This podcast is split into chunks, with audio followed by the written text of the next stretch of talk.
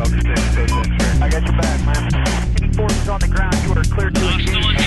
Fire, take a fire. IED in place, sir. Flight 6, Legal 6, fire coming from this line. Have him come around, pick up our trail. Take a fire, four different places. That was a, uh, quite a bit of fire there. Wall of death heading east, going low level. Hey, everybody, welcome to the Low Level Hell podcast. I'm Brian. Thank you for joining us on our inaugural episode. I guess we could call it a, a pilot episode. Is that, oh, is that the, the proper term, Kelly? Sure. Yeah. It's the first out the door. All right. Anything with pilot in it, I approve. Okay, well, good. That's got seal of approval. Uh, so we do have a, a sound guy, Kelly, with us. I'm going to call you sound guy.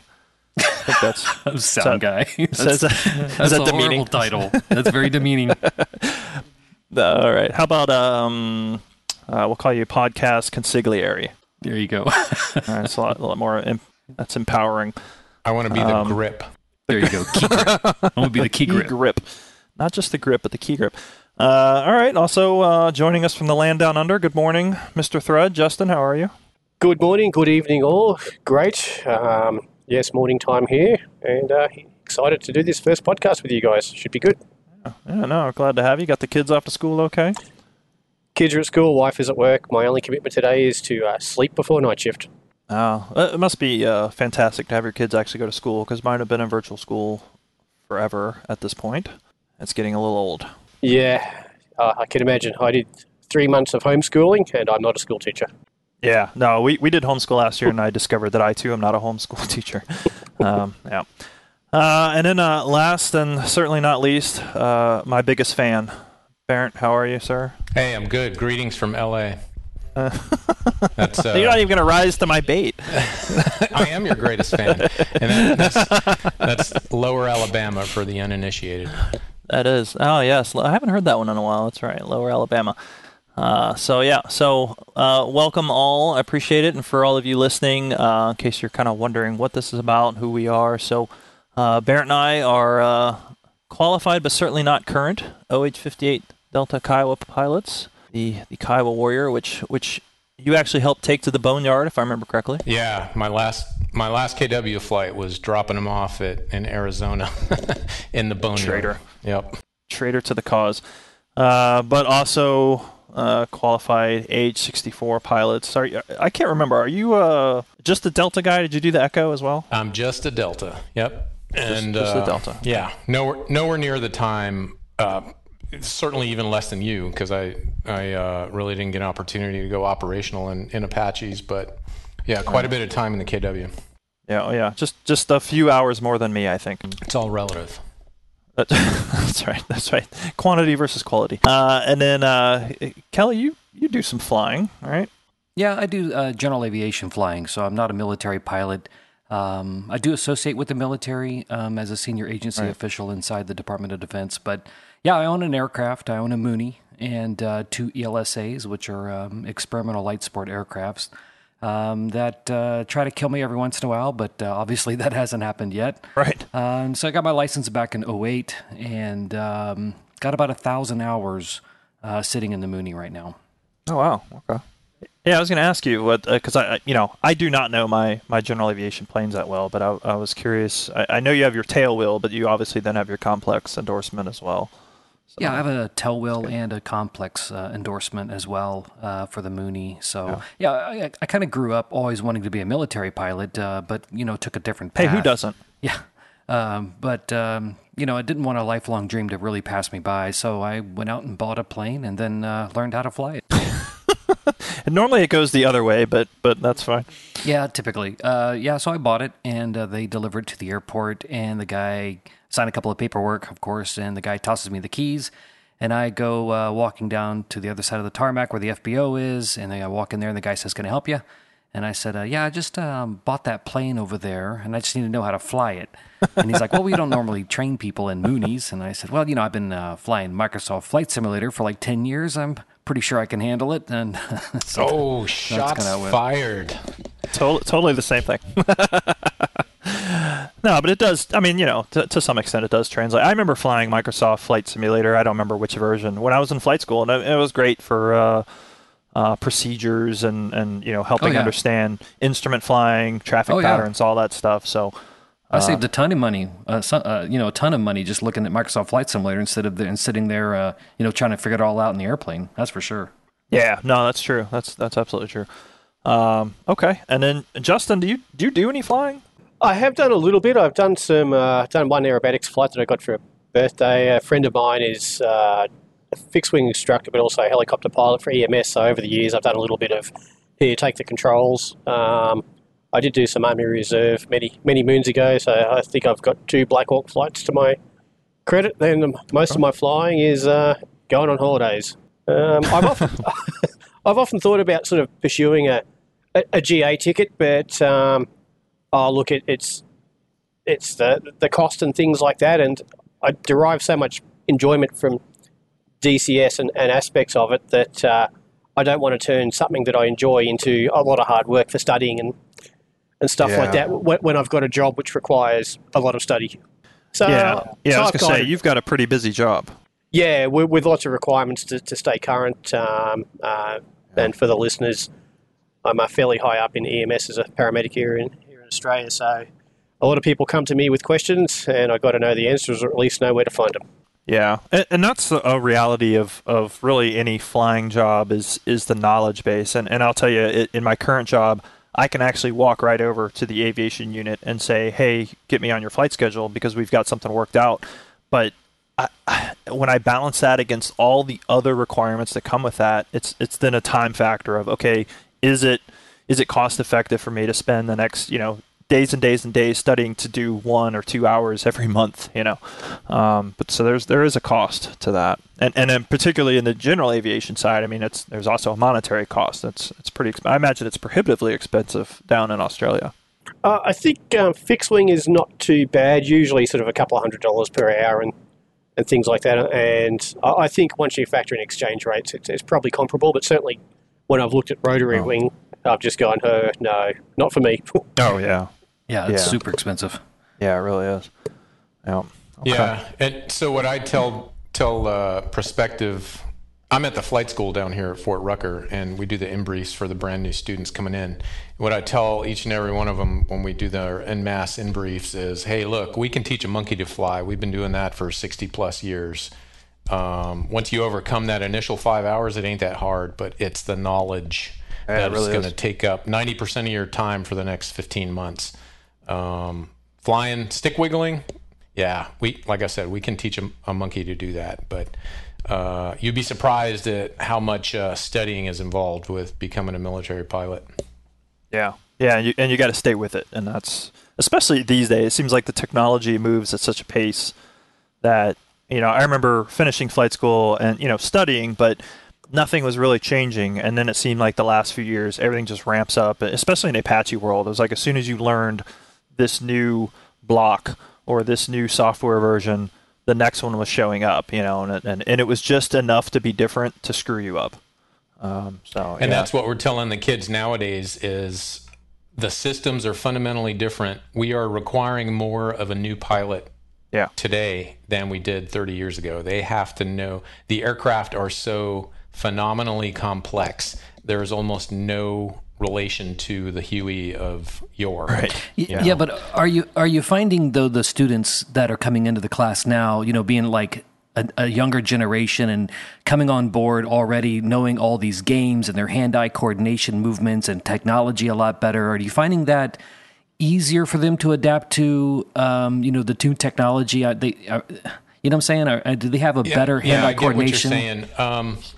There's there's some correlation. Uh, just being able to so to teach a new guy a glass cockpit is easier to than than to transition somebody that grew up on steam gauges. Yeah, yeah. To transition to a glass sure. cockpit. Um, eh, but it's all the so you you coming from the military side of things, you know how nothing is seamlessly integrated. The the real hard part is trying to make all the different uh, disparate systems in any military aircraft seamlessly work, which none of them seem to be designed to do.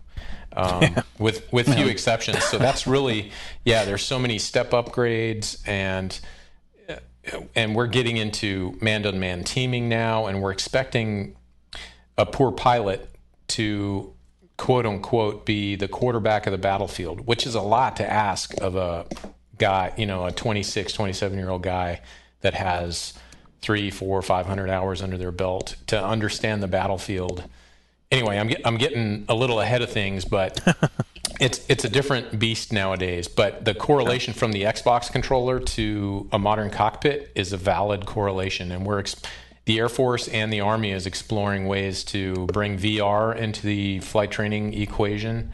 Um, that's a that's a prototype program we have going right now, and there's a strong correlation between getting some VR time ahead uh, ahead of time, and just like you mentioned, Casmo, um, knowing what gauges to look at and where your eyes should be looking at a certain point in time. Yeah. So when they actually do get in an aircraft, it's it's more of a seamless. The muscle memory is alre- already established, so to speak.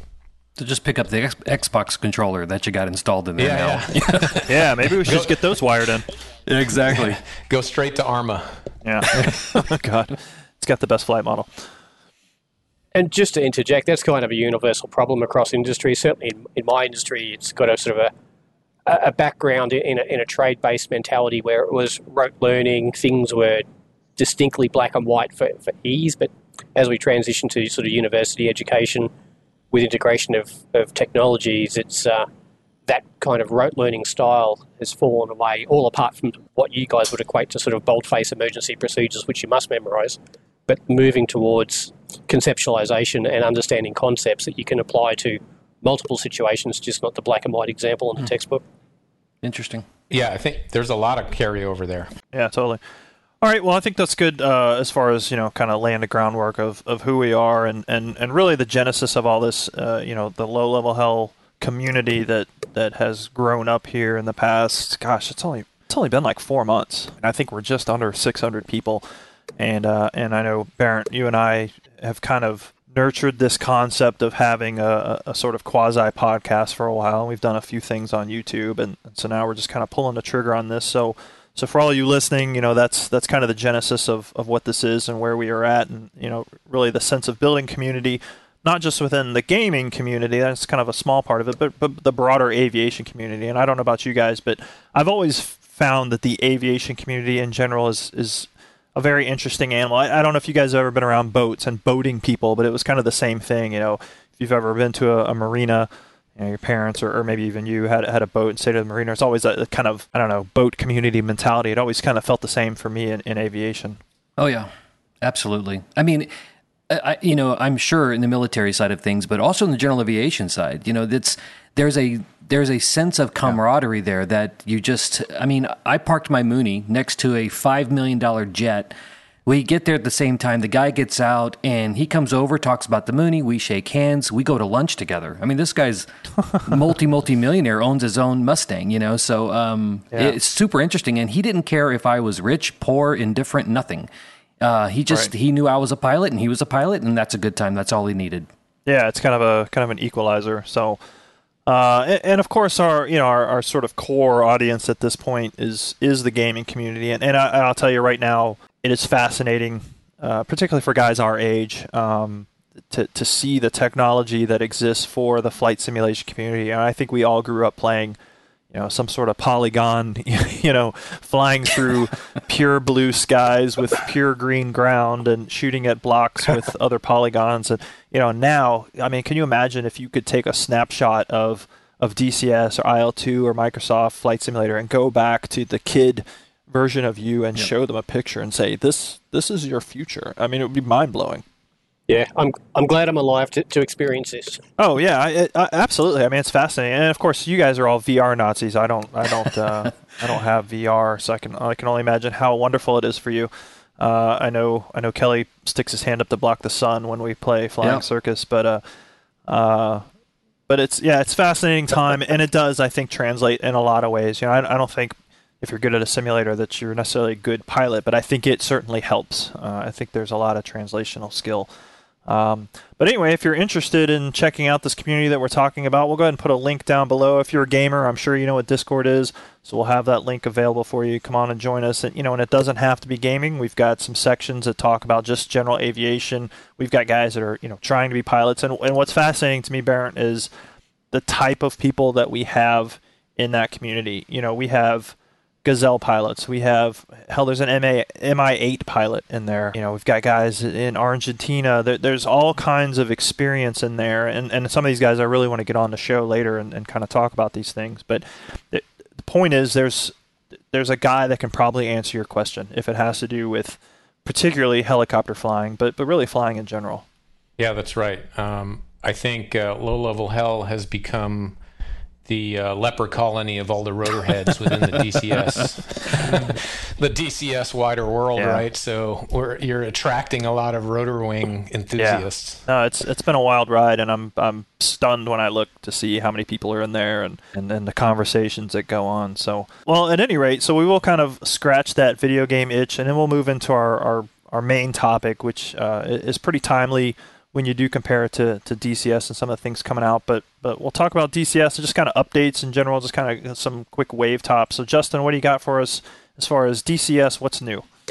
Oh, look, I think if we look at this year, it, it's been a bit of a started off rocky, I think, with DCS, but I think they they've hit the nail on the head with their patching shed, schedule now, and I think have kicked some goals and generally delivered us some pretty good builds. I know there's a few little teething issues there. I believe Syria Map seems like it's got a memory leak, so, but no ETA a, a fix for that. So, so those of us, uh, such as us here at Low Level Hell, experiencing memory leaks when we run servers and the odd performance issue. And there's been a number of sort of hot fixes the last couple of weeks, but uh, overall, DCS I think is in a pretty good place, especially uh, compared to the start of the year, the, the end of last year. Certainly, VR performance could be improved, but there's sort of promised improvements in in that space. But I, I think we've looking at a pretty good end of the year. We've just seen the A10 2 release with a, a whole swag of new systems which have really added to the core game. And, and now, with what the A10 Warthog 2 has, it's certainly got the Viper and Hornet pilots crying as I want my JHMCS helmet mounted sight to uh, to do that. But uh, no can do, buddies. I, I tell you that that is a, a great upgrade, and I mean even for twenty dollars, I think is what it's going to go up to when it's the, the off sale.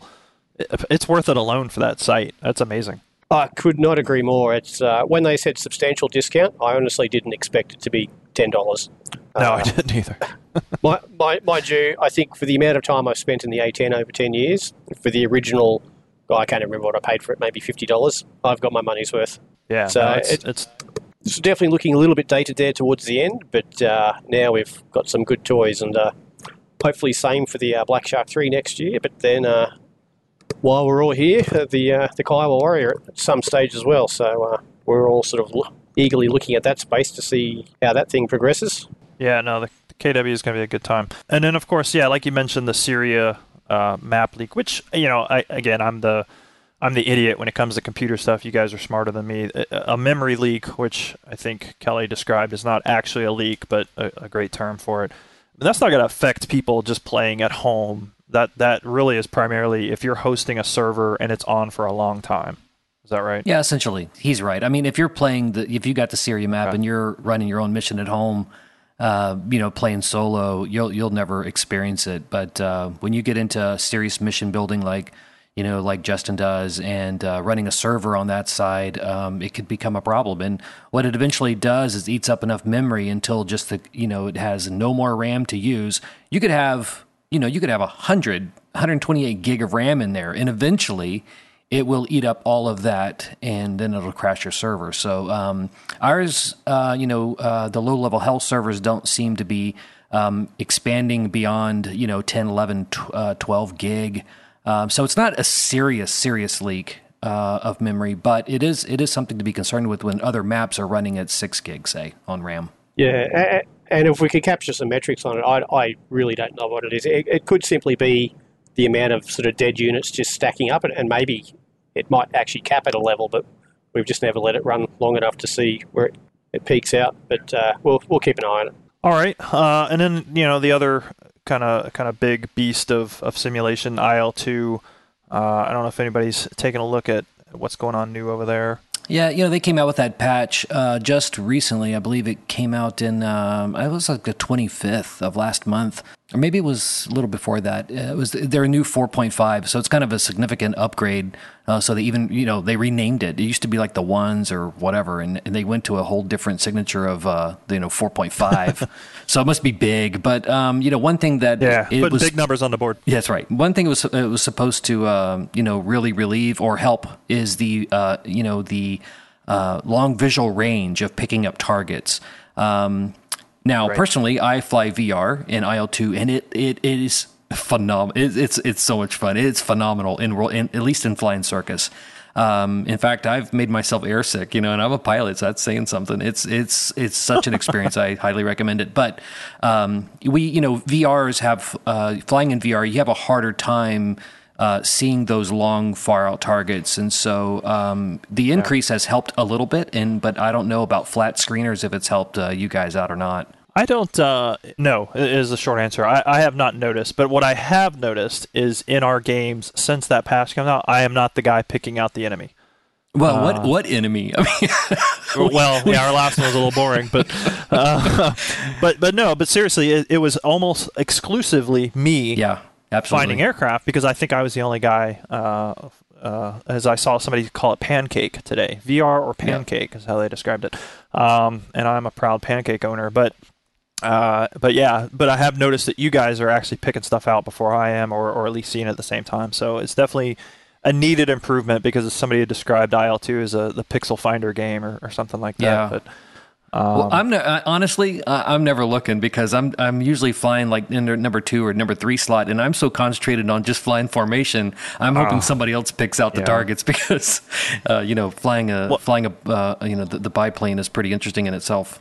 Yeah, well, and that's usually why I take off in the number two position, end up in the number six, because I'm spending so much time looking around, and I'm exactly right. I'm terrified because I can Yep. hear you or somebody next to me, and I'm like, oh my god, and I just descend and I turn away, and next thing I know, you guys are leaving me behind. Yep. So. Yeah, I'm, well, I'm still rocking the Rift Gen 1, and uh, everything look, just looks like a potato anyway. So. Jeez. Well, wait for Yeah, the we gotta- G2 Reverb G2 is going to come out, and that's going to be phenomenal. Yes. With significant financial investment in the other Right. components of my computer. Still cheap, still cheaper than a real airplane. yeah. Well, if, if if that's our litmus test of measuring, yeah, you're right. You're not wrong. just saying, Uh, just saying. Hour per. I'm just thinking hour by yeah, hour. Yeah. Did, did any of you guys play Microsoft Flight Simulator, the new one? I have it. Um, Okay. I have Um, not. it's it's interesting now that they don't have VR in that, so I'm sure you know Justin is probably just like me and like you know what I'm going to play it a lot more once they have VR.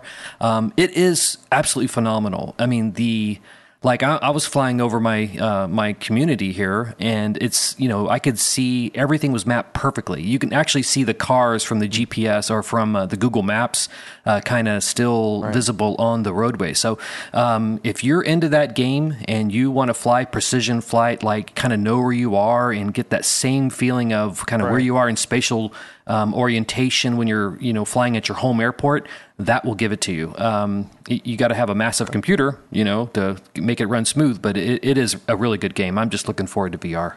Justin, what were you gonna say? Uh, yeah, no, I only had the uh, the beta of it. I sort of haven't bothered with anything until uh, VR and maybe some helicopters or uh, appealing aircraft to me. I'm not sort of much for the, just for the GA stuff, but maybe some sort of unique stuff like the the crop dusters and the, the bush pilot planes, uh, which I think there is one in there, sort of stuff like that, and flying it flying it far off places. Yeah, I think they've cut back on their models, so they, they you know don't, they don't have like some of the cool planes like the Mooney anymore in there. But um, you know they uh, the the menu of getting to such and setting that setting through their menus of of getting into the game has changed, and I personally don't like it, but maybe it'll grow on me.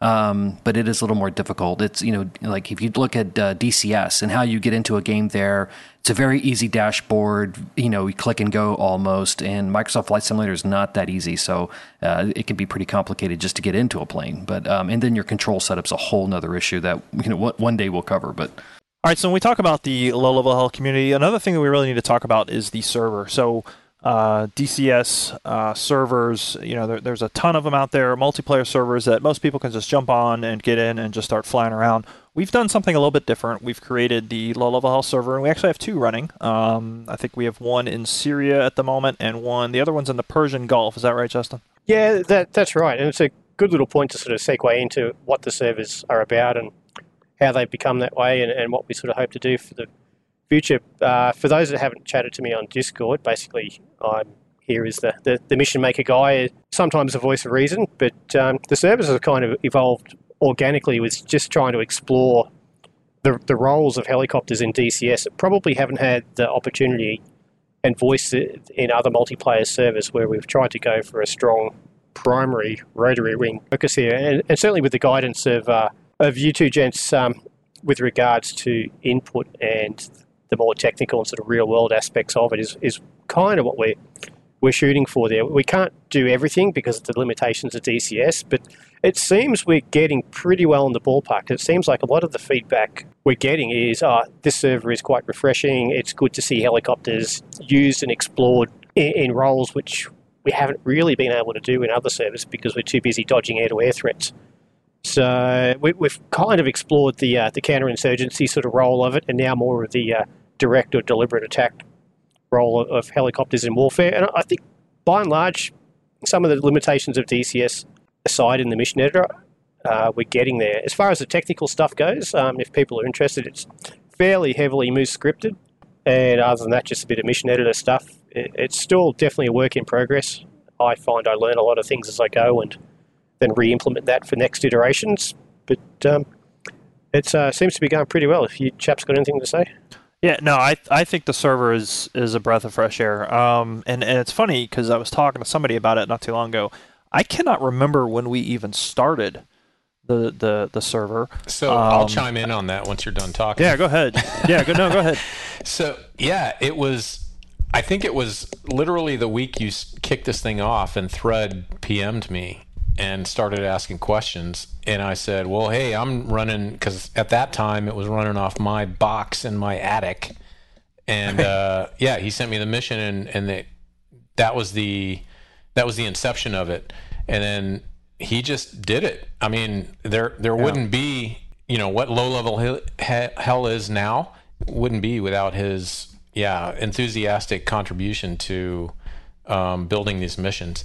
Um, it started, I think, I think Justin, it was just a few days after, you know, it was probably less than 50 people on the server, and you were one of the first yeah. ones, and you PM'd me and said, "Hey, what would this, you know, what would a COIN scenario look like?" And that's how you created your first mission with the convoy security. And then I started trying to convince you and steer you towards, well, maybe we need some more high intensity level threat systems because that's what I enjoy.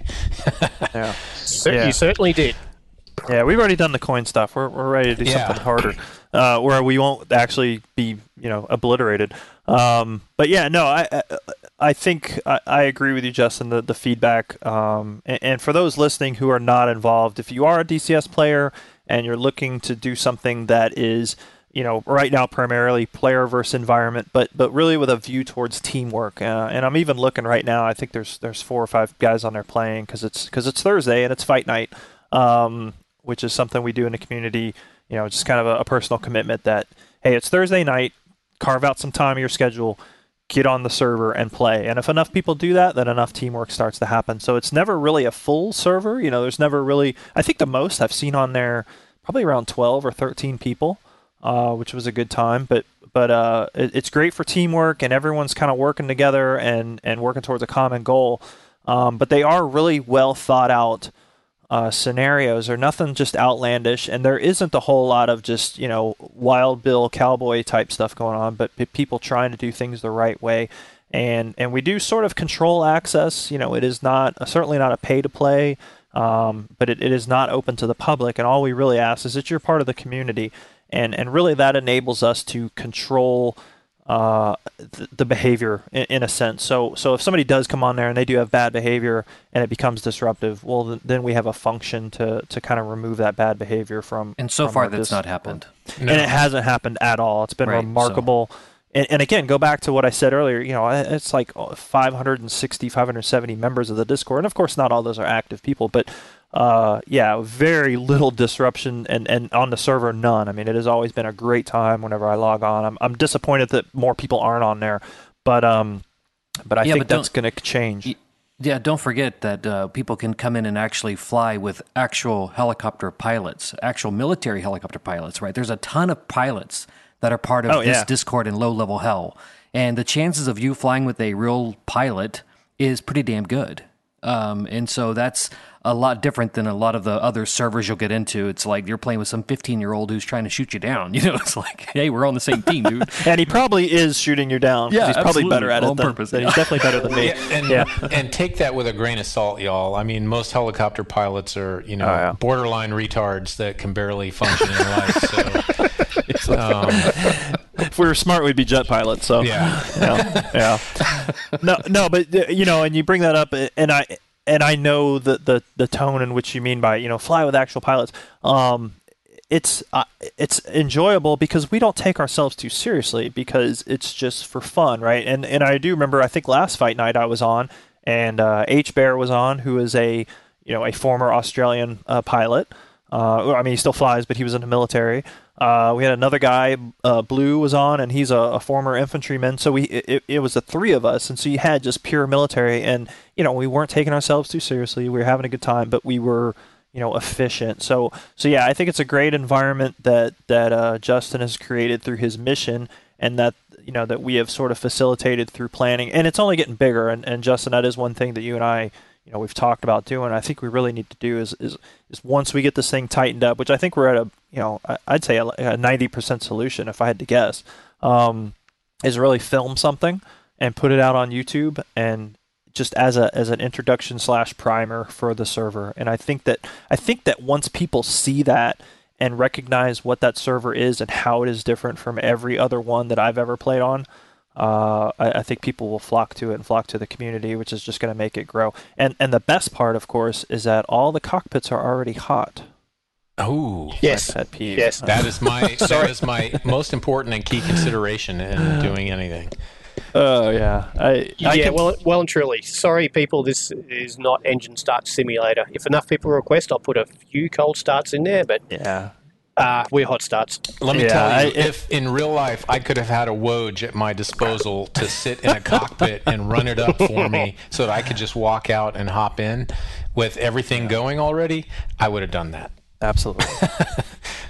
And where I said before, I think I called this uh, a leprechaun, a leper colony for uh, rotary wing guys in a DCS fixed wing world. Maybe if Yeah. you consider if you consider yourself a misfit toy in the uh, DCS fixed wing world, this is the island of misfit toys for rotary wing guys. I, I didn't even know I was a There you DCS rotary wing guy until I started exploring the uh, the role of the helicopter in, in the sort of the, the battlefield that DCS allows you to portray. And certainly, what I've seen in my travels is um, a lot of people that are fairly ardent fixed wing guys come across and say they're really enjoying this. So I think uh, if I keep plugging away and you guys keep providing a bit of guidance, I think we'll keep providing something that's unique for all the players. no, we're we're converting people all the time. That's great. Yeah. Why? y- You, know why that is though? Like I've I've had the opportunity, I'll put that in air quotes and leave it at that, to uh, interact with some uh, Navy and Air Force fixed wing guys, and uh, they always left an unpleasant, bitter, and salty taste. So I'm opening myself up to. Th- This could be construed the wrong way, but a salty taste in my mouth. Um, it's just because helicopter guys. yeah, just go ahead and edit that part out. no, that's, that's staying. No, it's staying. Uh, yeah, it's just because we're cooler. we're cooler. Well, you know, it's funny. I, I was listening to that interview with the A10 guy, and he was saying essentially the same thing. He was like, "We, we don't fit in with our own community uh, of the, the broader Air Force because because of personalities," and he kind of left it at that. But no, it is a different community, and, and I've had you know I've had experiences with with the fixed wing guys too, and, and you know it's like anything else. There are there are dudes that are awesome. There are dudes that you wouldn't piss on them if they were on fire. So every community has it, and I hate to say it, but ours does as well. So, um, but it is a different tone. And then even as you break that further down, if you talk to an Apache guy versus a Chinook guy versus a Blackhawk guy, there's a different sort of tone with those guys as well. Um, but but what I enjoy is the fact that we do have kind of all those walks of life in our community, and, and we really don't have any of those those measuring contests. Uh, edit myself on that, but um, what another thing is interesting, uh, Baron. I don't know if you know this. Maybe you do, but uh, I was talking to, to Kelly the other day about this because Kelly, you've only been playing DCS for like a month and a half, something like that, right? Yeah, I came in like uh, you know I've I've always seen it, but until I really Sure. got the VR, it was about a month and a half. Yeah, yeah. and strictly so- KA fifty, really. Right. And so, Barrett, what I thought was interesting uh, is that he said he watched a, a, a video on, on my channel, Casmo TV. Please check it out. Hit subscribe. Uh, and, and Shameless. shameless plug, but that's that's really what I do. Um, but but he was watching one of the videos where you and I and, and probably Justin and, and some other people were on the server and we were you know we were having fun but doing something cooperatively. And he said, "Man, I I want to be a part of that. I want to I want to see what these guys are all about and, and join." And so that's and, and which then directly leads to this, you know, this thing that, that you and I had talked about, Barrett, for for doing for a while, and we could never really kind of wrap our head around it. Well, here comes Kelly, and he has experience doing this stuff, so it's kind of opened these opportunities. But but I think that's a good kind of uh, example of the server just being its own little thing and it's fun, but it, it does build community. So I- I'm thankful for that. And I'm thankful for all of you guys who've who've contributed to that to make it what it is. Agreed. And and with that statement, You're welcome. Yeah, Uh, with that statement, you would be receiving uh, a bunch of ridicule and catcalls for polishing somebody's knob uh, in, in a in a ready room environment. So well, absolutely, and that and that's the other side of it uh, that I, I was thinking about earlier. You know, I, I had a lot more jokes to make at your expense, Baron, tonight, but it just didn't really come up. But but but that's part of being a pilot, right? And that's part of you know as we look at this show and the format of what we're trying to do here. It isn't about video games. It's not about DCS. It's really just about the community of aviation. And part of the community of aviation is is throwing shade and, and talking trash to people, albeit in a fun and and, and good natured way. But but you got to be able to take it. Um, I, I and I think that's true across all of the branches of military and, and even to some extent even in general aviation. I remember when I soloed uh, in a Cessna and, and the instructor pilot brought out a pair of scissors and cut my shirt up, you know, um, which luckily he warned me he was going to do that before I soloed so I could bring a shirt. I didn't mind getting cut up, but, cut but that's just kind of part of the community. Yeah, you get the tail cut, which I'd never heard of, by the way. But Yeah, um, civilian stuff. yeah, but but it's cool, you know, and that's and it, that goes back to that discussion about community and um and, and- but yeah, absolutely. As a military pilot, that is if you can't take a joke, Get and, out. and there's a funny way of, of saying it's you know take a joke. It's it's not hard, but uh, um, but yeah, if you if I think you know what I'm saying, but uh, if you can't do that, you're probably in the lo- the wrong line of work. So. Okay, well, uh, let, let's kind of circling back to the A10, and that'll kind of lead us to our topic, topic du jour, if you will. So the A10, A10C2, I always say that wrong unless I say it very purposefully, uh, did come with a slew of, of new things, but one of the things that came with is the APKWS, the Advanced Precision Kill Weapon System, uh, otherwise known as a laser guided rocket. And uh, Barrett, you actually uh, were kind of on the ground floor of this in, in a, a previous assignment and, and helped make this a reality for the Army. Uh, I guess what the Navy had it before us, and we kind of we kind of brought it over or something like that. Yeah, so I wouldn't say I was on the ground floor because this goes way back to the Yeah, I was going to say that's true. Yeah. Um, but that is the nature of large developmental projects and wep- you know weapons development. But um, yeah, I was uh, I was part of the team that brought it to fielding within the army. Um, correct. So so the way most weapons and most systems in the military are developed are by first of all identifying a gap in other words a capability that you need and then a system or a resource or a material that meets that capability need. And if you don't have something to fill that gap in quotes you need to develop it f- buy it field it. Um, so in the mid 90s there was a an identified gap in between larger weapon system, and I use that term relatively because a Hellfire is the smallest precision weapon, precision missile in the Department of the U.S. Department of Defense inventory, and something that's unguided. So when you look at uh, where where we are today, where we're kind of shooting expensive what we call silver bullets. Um, and Hellfire developed as a weapon system exclusively to kill tanks. So that was its sole purpose in life was to penetrate armor. Um, that it has become the one size fits all weapon system to kill anything and everything on the battlefield from the and this may be a little gruesome to some people. I'm I'm guessing that for most DCS players, they're going to be fairly accepting of this viewpoint. But putting putting a warhead on a forehead of a single individual and placing an IED on the side of the road, uh, to all the way up to major weapon systems like a main battle tank, uh, the Hellfire is a solution that that speaks to all those capability needs. Well, using a eighty to hundred thousand dollar weapon system to kill one guy, you know, arguably is not an efficient use of resources. So, all the way back in the '90s, uh, a requirements need was um,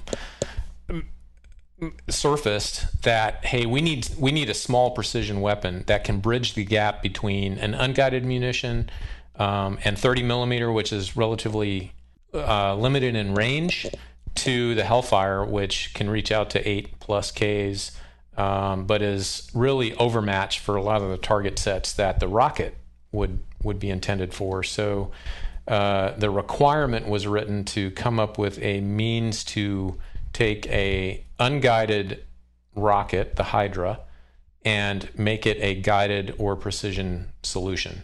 The Army worked on it for 10 plus years, uh, and in the late aughts, as uh, things were starting to really come to fruition, budgets really dried up. That was the, as everybody knows, the era of the financial crisis, and budgets dried up, and the U.S. government entered what's called sequestration.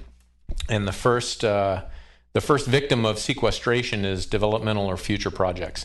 Plus, we're in the middle of a long-term war at that point, the middle of the surge in Iraq and the upswing of things in Afghanistan. So most of the money in military budgets was, was just going to sustain the existing force, not necessarily to develop new weapon systems.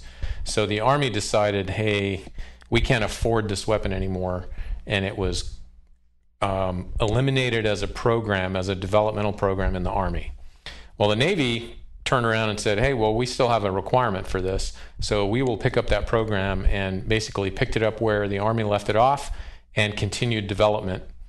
Um, and there's a, there's a lot of backstory, of course, and things like that. But ultimately, um, what resulted is that the APKWS, which is so a Advanced Precision Kill Weapon System, was a term applied to the requirement need, not necessarily to the the object or the weapon right. system that was developed. Yeah, but, it's conceptual. Yeah, it's a concept, right? But uh, BAE, the maker of the what is now currently known as the APKWS2, recognized that there's a marketing value in using that concept term, and so they called their solution the APKWS. And so that now now that is known, the APKWS is the thing that BAE developed. There's also there were there were other contenders. Lockheed Martin had a contender. Uh, Raytheon had a contender. All were various flavors of a guidance package that was put on a Hydra rocket. Um, ultimately, APKWS, the BAE solution, was the one that came out on top, and that's what we have today. And so okay. in 2000. 14 timeframe, there was a couple units downrange that uh, continued to voice a need for that kind of capability, and the Army sort of um, revalidated the interest and need for the capability. And uh, I was part of the team that kind of investigated that capability need, and then uh, we bought some of the the guidance packages from the Navy and put them through a test and decided, yeah, this meets our capability gap, so let's push forward. So, so it's interesting to me that you talk about uh, how long ago this was identified as a need, because you know, I even remember going through flight school in early 2000s of of hearing about a laser guided rocket. You know, and it was like anything else. It was like, oh, you know, in the next couple of years you're going to have this thing. You know, this was 2003. You know, um, but but when we talk about need, you know, I, uh, you and I both know what it's like to to exactly that shoot a very expensive, uh, what is initially an anti-tank missile at you know t- two guys on the side of the road, you know, putting an IED or something. You know, when you look at it from a from a dollar standpoint, it, it doesn't make a lot of sense. Of course, you know, saving lives, you know, civilians friendlies that that IED, uh, you know, that's that's a different conversation. But but just from a financial standpoint, that's a lot of money to throw at something. But but that was a at at least I guess I'm looking at it in a, a very new sort of concern that in the 1990s wasn't really a conversation. So I'm wondering what was driving the need to have a laser guided rocket back in the 90s. I part of it was Comanche, so they're looking at stowed kills. So that's the that's the um, non financial portion of it. So when Right. when you take something like Comanche that I th- I'm struggling to remember now, but I believe it had it had the capability to carry up to 12 Hellfires on its internal base at a maximum. Um, you would have to trade Really, some of- that many? yeah, you would have to trade some of those Hellfires if you wanted to carry anything else, such as two rocket pods, etc. So the number went from uh, a Hellfire pure loadout um, down to you know six Hellfires and two rocket pods or or whatever. Right.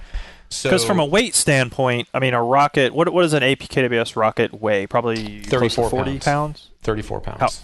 Okay, 34 pounds. Whereas a Hellfire weighs about 100 pounds, depending Yep. on the variant, right, right around 100. So, so you're getting a, tr- a trade-off there, and a again, depending on the type of target that you're going to shoot at, uh, it's certainly cost-effective in a lot of different ways. Not just the, the cost, but but the weight on the aircraft. Um, Yeah. okay. Well, if you have a seven-shot rocket pod, for instance, and you have Right. seven, um, we'll call it relatively inexpensive precision stowed kills, um, depending on the target set, uh, you've just increased your capability, so to speak. Um, So there's there's a financial cost cost curve there, but there's also a mission lethality curve, so to speak. So when you're talking about seven unguided rockets, um, the Army has some figures for the destruction capability of each weapon system that it has. And if you're looking at unguided folding fin aerial rocket system uh, with a 10 pound warhead, uh, it would. I, so we'll go unclass here, but the numbers are somewhere on the order of dozens of rockets to achieve Right. a mission or capability kill on certain platforms. Whereas you could turn Right. that into one stowed kill. So there, there's Right. your trade-off right there. It's a lethal, lethality perspective. and that's a different conversation too because you, you, you bring up a good point that a lot of people particularly people not you know in the business if you will uh, look at weapon systems solely from a standpoint of can it what can it kill and how many rounds I have to shoot at it but you know when we talk about rockets it's an area effect weapon uh, it's not designed you know you're not necessarily designed to tip in on a tank or a BMP with rockets. You know, that's not really the weapon of choice in that situation. And and those, that same calculus has been done, you know, unclass with artillery, where you know I think I think the numbers for artillery is you know a hundred rounds to, Yeah. to kill a tank. You know, and and again, it's not. But you wouldn't shoot artillery at a tank in the sense that I want to kill that one tank, so let me shoot a bunch of artillery at it. So, what is the effect that you're trying to achieve?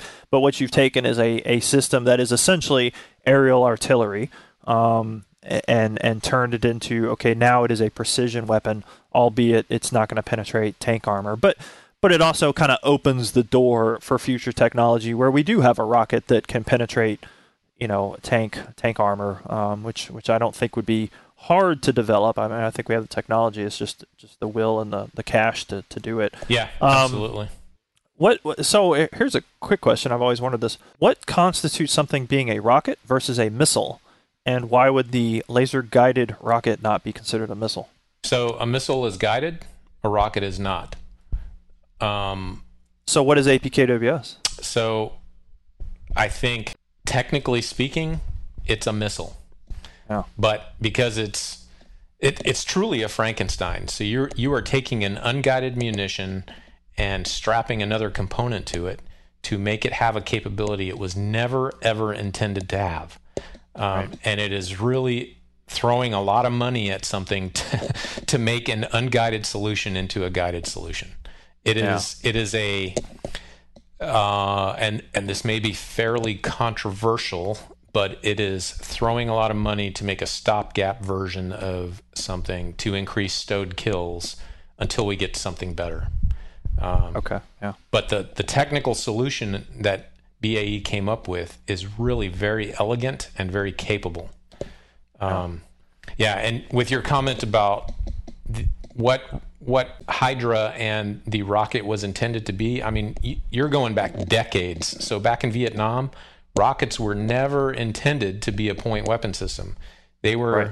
designed to be, just like you said, an aerial fire support weapon system where you saturate, we call it a grid square, with dozens of rockets, no different than a fire for effect mission from a 105 millimeter howitzer.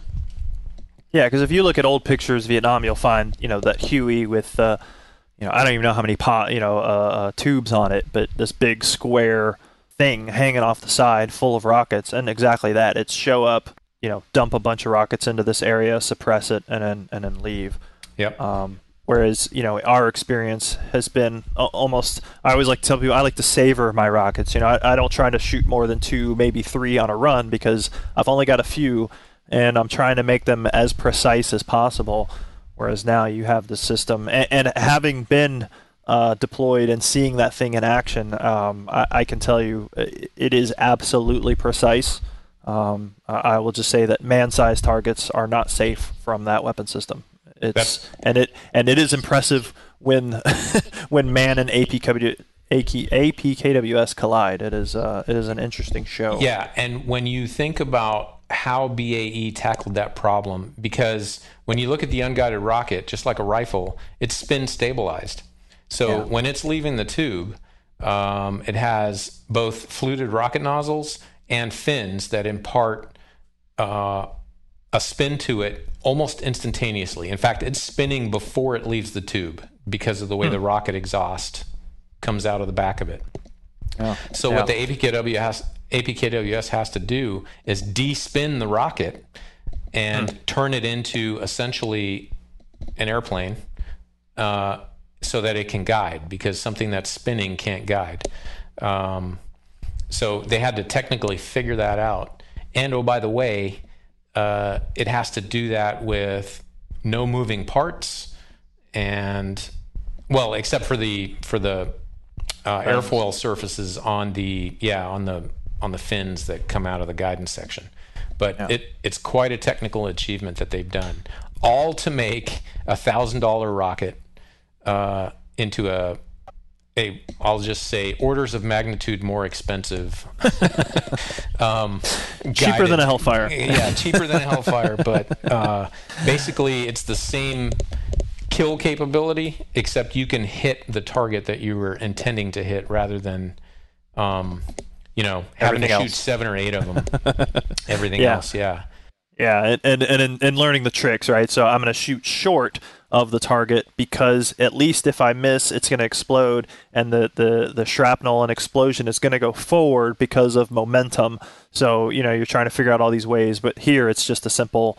I'm I'm lasing the target. I'm going to shoot that. That's right. Um, let's talk about uh, uh, so the design of it is pretty interesting. Uh, I remember the first time I saw one. I, I guess I never really thought about it, but so it's actually just take a rocket, which uh, has the the um, the warhead on the front with the the fuse, you know, sticking out of the, the tip. Uh, then the warhead, and then the back end is is the rocket, you know, the propellant. Um, you know, basically like the the space shuttle, you know, solid rocket booster type looking thing. And then the little fins pop out of the back, which which help it with the the spinning. And and so what we've done with this new design is the, the guidance system fits in. It just bol- what, what does it screw in? How does how does it attach? But it goes between the warhead and the propulsion. Yeah, that's right. So each each and every Hydra. So l- let first of all let's term let's term it a family of rocket capabilities. So the Hydra rocket system, the motors are all common to each of the different warhead combinations you can put on it. It's the Mark 66 motor. It has the same thrust, same weight, everything. The motor is the same for all the different variants of the Hydra. But the Hydra system has illumination rockets. It has payload rockets such as, um, well, that's the illumination rocket and the also the flechette. Um, and the, in the back in the day, we used to have something called MPSM, multi-purpose submunition, Oh yeah. which was a had nine little cluster munitions within the payload. Um, so all those different warheads, and then those have to be paired with the appropriate fuse too. So when you have an HE warhead, typically you pair it with a point detonating fuse so that it blows up as soon as it hits something hard enough to, to crush the fuse. Or it has a timed warhead where there's a penetration capability um, so that it gets through, let's say, a bunker or you know some sort of structure so you can get the warhead inside the structure so that it has the most effect. Um, and then you have just time delay fuses, such as when you're firing an illumination rocket, it just it just deploys that flare after X amount of seconds. Um, so you fire it up in the air and the flare comes out later. So that's what the Hydra family of rockets is. So what APKWS does is you unscrew the warhead section and you basically in between the warhead and the motor, you take a I want to say it's 13 inches, maybe 16 inches. It's a guidance section where all the electronics, all the functional components that turn that unguided rocket into a guided missile, um, you screw that onto the motor and then you screw the warhead back on. So it's just a, a component that fits in between the classic warhead section and motor section of the normal unguided rocket. And it's the it's that section that you screw in that makes APKWS what it is. Uh, and so the Army really has only fielded the point detonating high explosive warhead fuse combination. So the capability of that particular rocket to kill something is about this is the same as the unguided version, other than that APKWS rocket will hit what you're shooting at or what you're lasering, Right. I should say. So you can use one, whereas you would have to, like you said, you'd like to be sparing with your rockets. Well, for instance, in KW, you only had seven, right? So your first rocket is always that ranging round. Like, okay, where's Yeah, that one going? right. Okay, it hit there, so that one's my adjustment round. So you make your second shot to where you adjust off that where that first one went, and then you check your aim with your second one. If the second one is on, then you can go, you know, shoot your third, fourth, or fifth rocket. Or like you said, maybe you want to make two or more passes.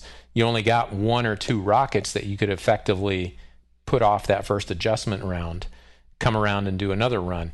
Well, in KW, you really only have seven rockets. Uh, in Apache, of course, you typically could have 19 or maybe 38. Um, but your first your first rockets are always they're kind of throwaways because you're not Yeah, they're wasted. yeah, you're not going to hit what you were aiming at. You're going to have to make an adjustment off that first round. So when you only have seven, that doesn't give you a lot of adjustment rounds. Now I will tell you this, Baron. The very first rocket I ever shot in flight school hit the target. And and and I tell this story because, you know, growing up or you know in flight school, hearing about how challenging rockets were, or you know the fact that you don't hit stuff, I, I hit the target. The instructor looks at me, and, and and I just shoot the one. You know, I'm like, okay, I hit the target. And he's like, let's do that again. So we turn around, and I'm you know I'm feeling very cocky at this point. You know, like oh I got this in the bag second you know second pass come in one rocket way off so Yeah. so yeah so th- that was the luck of the draw but but yeah absolutely the first rocket is generally speaking not going to hit the first time and the second one's probably not going to hit but it's going to get closer and now we've we've eliminated all that and again we've just turned an area effect weapon into a into a uh, a precision one um Justin did you have something Yeah, yeah. So I'll, uh, I'll question this from the from the DCS player's point of view, since that's that's my background. Um, with regards to sort of the player that wants to sort of introduce some realism into this, and I guess we'll talk about the A10, but also the the Kiowa since it's coming. Would it be what would be the sort of realistic loadout? Would you would you take two pods of seven that the Kiowa can carry, or would you you mix mix your rounds up, or would you indeed even mix the pod up? That's a good question. Um, and it's hard, you know. I, I would say from a A10 standpoint, and I'm not a A10 guy, but I was actually listening to uh, uh, an A10 guy talk today on the Fighter Pilot podcast, and and they talked about rocket loads, and um, I think for those guys, you know, and I don't want to speak for them, but I I think in their case, they're probably going to carry a mix, just because they have so much capability to do that. Um, in a Kiowa, you know, we you could separate the pods, right? So you could have uh, what was it, Baron? In the in the seven shot pod, you have two zones, Yep, Alpha and a Bravo zone. Alpha had Right. four rockets. Bravo had three. and then for the uh, the larger the 19 shot pods, you had three zones. So, but yeah, I, th- I think you know uh, just my uneducated opinion on it that, that for for the average DCS player, you probably would have a mix, and I and I think in the mission editor, um, you can't mix per pod. Is that right? Does that sound right? Yeah, how would you select it? How would you know? I mean, Well, you'd actually have to shoot through your first three or four to get to the one you really want well, to no, get no, to. no, you no. know? So those so those zones are selectable from inside the cockpit. Um, I don't Those think that's zones modeled. of your pod, the zones Right. of your actual Yes. pod. Yep. Yep. Oh, so cool. Yeah, cool. exactly. So the seven shot pod, like like Baron said, has the alpha and bravo zone, and then you had the the alpha bravo Charlie, and, and but I think there was another kind of weirdness in the Apache where you could actually kind of eke out four zones Yeah, based on how the- many pods you had. In the Apache, if you have um, four pods installed, you get an additional zone. So Right. with Because it's looking at the inner pod- pylon, outer pylon. Exactly. So Yeah. with yeah, with with one or two pods in the Apache, you get three zones: Alpha, Bravo, and Echo. And then uh, I think if you put four pods on, I don't remember the exact combinations, but you get an Yeah. additional zone when you go to more than 'Cause no two one ever pods did on it. Apache. Right. I mean, no, we no can't do that in on DCS. Right, and that's what I think. Yeah. And though I think I, I don't want to speak out of turn, I feel like uh, Polychop was talking about trying to crack the code on that. I could be Yeah, wrong about no, that. No, so but- Polychop will have selectable zones in the KW. Okay. So Okay. yeah, so you can you can tailor your loadout as you want it in the KW. The Apache. So going back to real life, the Apache does it differently. The Apache doesn't know zones; it just knows what types of rock. You have to select the type of rocket you want to shoot. right. So where in KW you select the zone you want to shoot, in Apache you select the type of rocket you want to shoot. Yeah, and it just knows. That's the thing. The Apache knows what it has on board. The Kiowa doesn't. So, for instance, the the seven shot pod will shoot in a particular order, right? And I don't remember which tube shoots first. It was some weird. Well, it just goes backwards. So seven, six, Yeah. five, four, three, two. Oh, is it backwards? But it but Yeah. it kind of bounces from. If you were to have all zone selected, it does Alpha Zone first, then Bravo. Al- yeah, so Alpha Zone correctly. is seven, six, five, and four, and and, four. Bravo Yep. Zone is three, two, one. Right, and and even that, as you look at the pod, it's like three, two, one is like the the right side, the left side, the center, or something like that. But but my point is the K, the KW didn't know what it had on board. So if you put six rockets in the pod, but you left the the number seven tube empty, um, when you go to push fire, nothing's going to happen because it's sending that impulse to that tube. Yeah. Or if you had a bad rocket, nothing would come out. You wouldn't know if it was a bad rocket, other than the fact that it didn't come out. But it could be it could be the pod is bad. Um, it could just be something wrong with the system. The rocket itself. may not be seated correctly, and it's not getting the Right. impulse to the motor. But you have to step through that tube with a firing impulse for it to go to the next one. And if you, let's say, you turned off power to that system and turned it back on and reset it, and let's say before that you'd already fired four rockets, well, in order to get to the next rocket you want to shoot, you're going to have to push the fire button a couple times. You're going to have to push it four times to get through those empty tubes because you've already shot those rounds.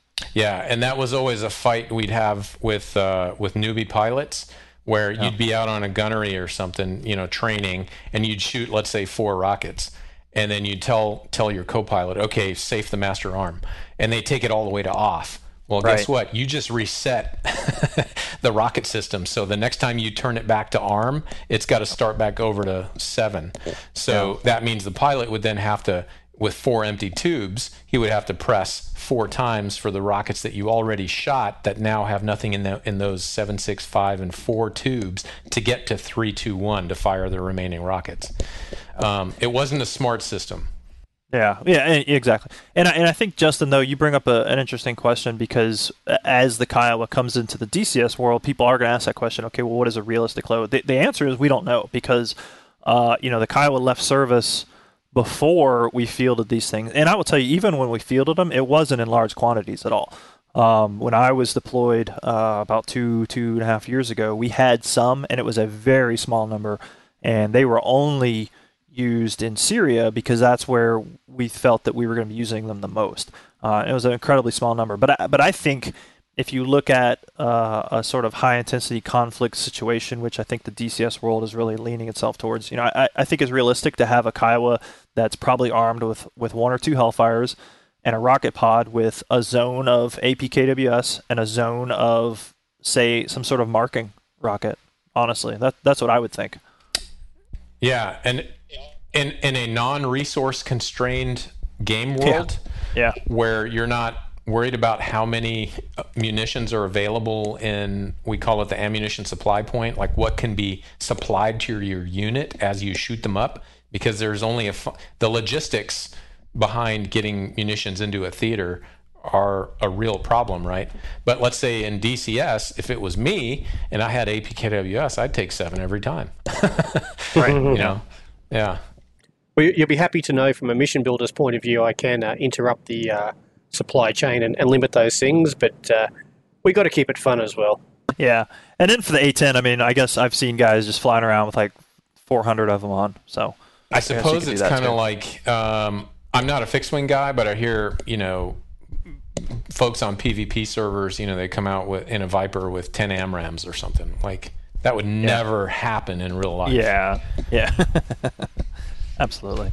Yeah, I, I, was talking. I, I, I think it was kind of in open air. We were talking on the uh, on the Discord with uh, Chicken, who uh, is a uh, Marine UA, UAS guy, uh, and has some experience with these as well. And I think the way he described it too is it's not so much that you can't do it. It's I guess the way I interpreted what he was saying is is you want to make sure you catch it because the Hellfire is, as you said, it's designed to look for it. It has the capability to look around, and again, we'll go into that later at another time. But it has the ability to look around and find that laser spot. Whereas this, with the rocket, you know, you've got a very narrow window where if you're not squirting the laser, you know, you can probably still catch it but you, you don't want to put yourself in that situation because you want to make sure that as soon as it comes out, it's got something to hone in on to because the, the, the flight characteristics are very different. Yeah.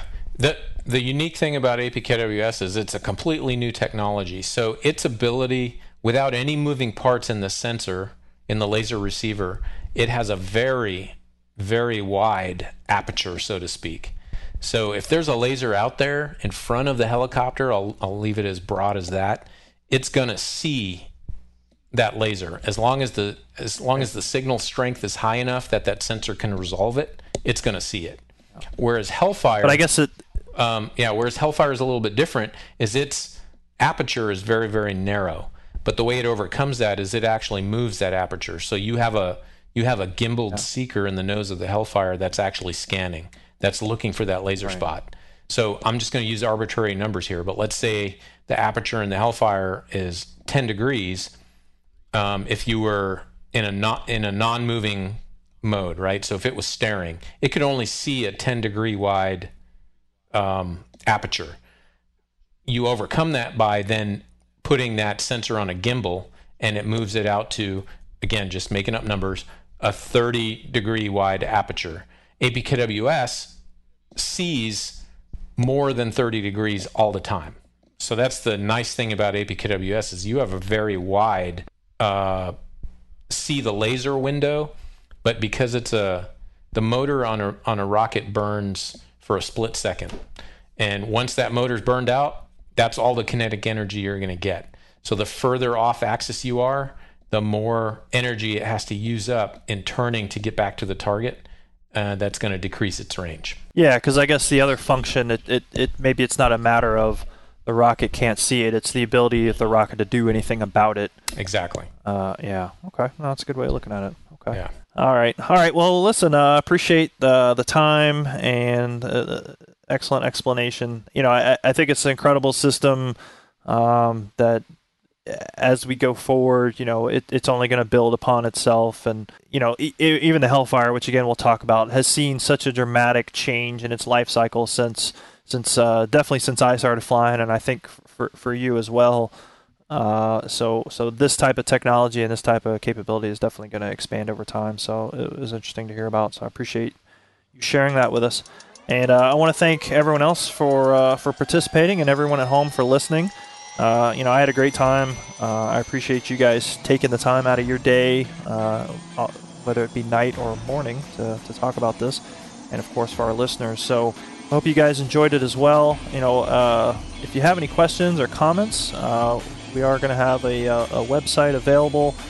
Uh, it is the the low level hell podcast at gmail.com. So send us a question, send us a comment, and we'll try to get those on. And if you have any other topics that you'd like to see us address, uh, please send it to us. Uh, views expressed by the cast and the guests do not represent the Department of Defense or any private business. Uh, we appreciate your time and listening to us, and we'll talk to you next time. Thanks for stopping by the Low Level Hell podcast. Take care.